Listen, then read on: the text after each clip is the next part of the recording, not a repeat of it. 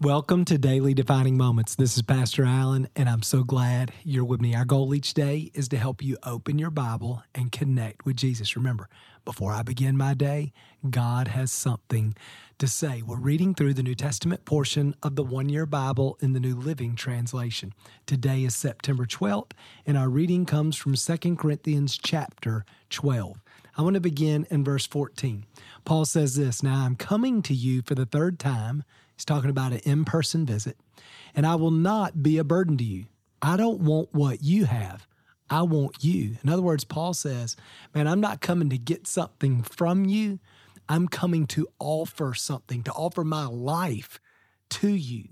He says, I want you. After all, children don't provide for their parents, rather, parents provide for their children. I will gladly spend myself and all I have for you, even though it seems that the more I love you, the less you love me.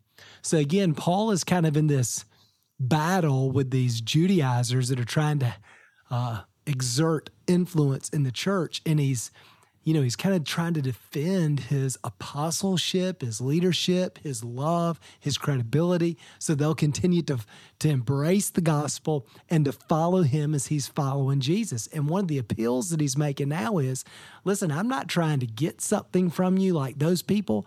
I'm coming to give something to you. I'm like a, a spiritual parent. I'm going to spend myself. I'm going to I'm going to put myself out there to love and bless and to serve you. And it seems like the more I do that, the less you appreciate my service. Now, watch what he says here. I love this. Verse 19.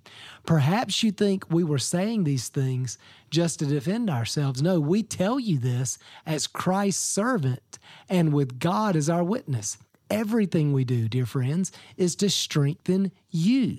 For I'm afraid when I come, I won't like what I find, and you won't like my response. I'm afraid that I'll find quarreling and jealousy and anger and selfishness, slander, gossip, arrogance, and disorderly conduct. Yes, I'm afraid that when I come, God will humble me in your presence, and I will be grieved because many of you have not given up your old sins.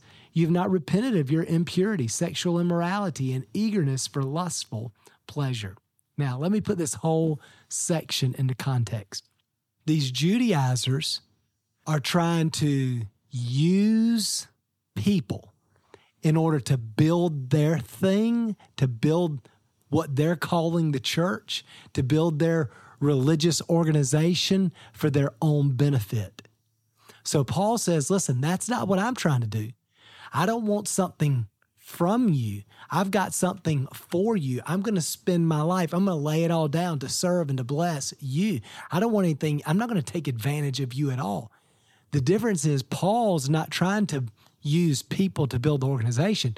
Paul's trying to build the people. Now, let me apply this to modern day American church.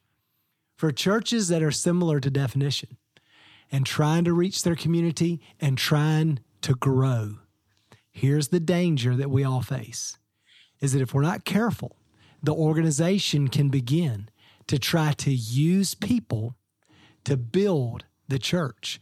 But when you use people to build the organization, then only the people at the top of the organization or on the stage benefit much from the growth of that organization.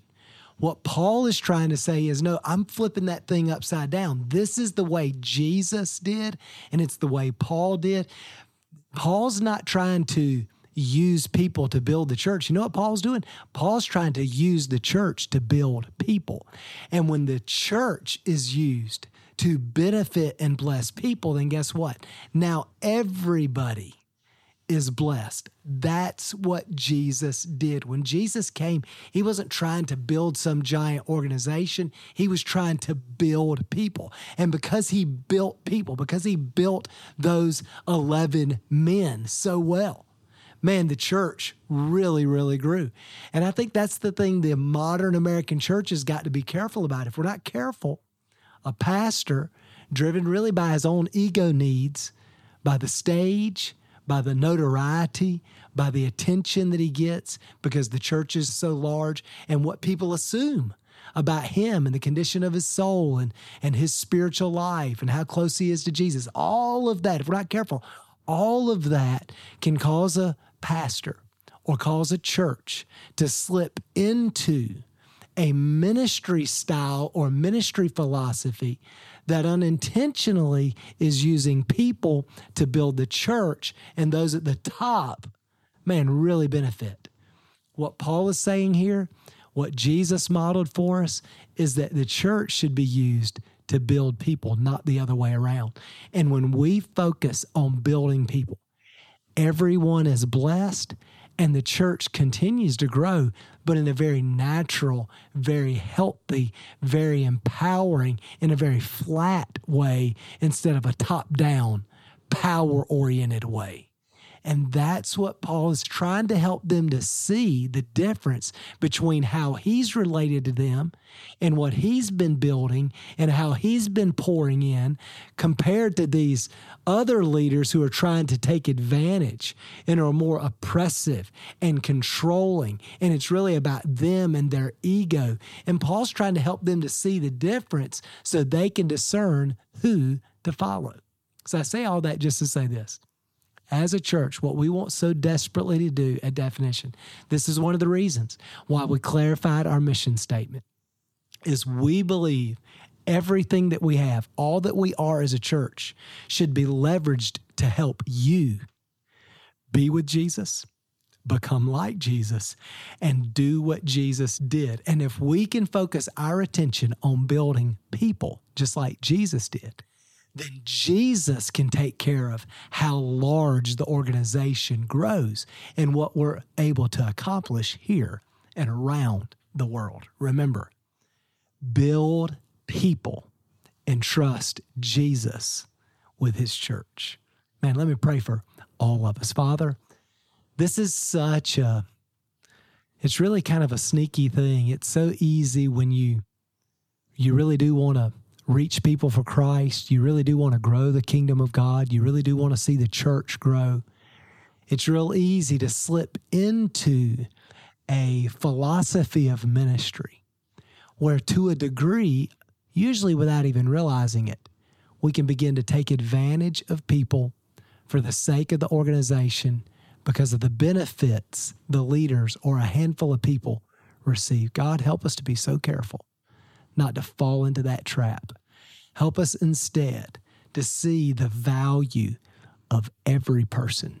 Help us to understand we've got to leverage all that we are, all who we are, the, the resources, the people, the experience. We're leveraging the church to build people. And when we build people, everyone benefits, everyone's blessed, and the church naturally grows at the rate and to the size that God intends. You're over, you're sovereign over all of that. So, God, we trust you with that. So, I just pray for our executive team. I pray for our trustees. I pray for all the leaders in our church. God, help us all to guard our hearts. We never want to use people to build the organization, we want to use the organization to build and to bless people. Help us to do it. In Jesus' name we pray. Amen. That's so good. I hope that encourages you today and have a great day. Remember, before I begin my day, God has something to say. We'll see you again tomorrow.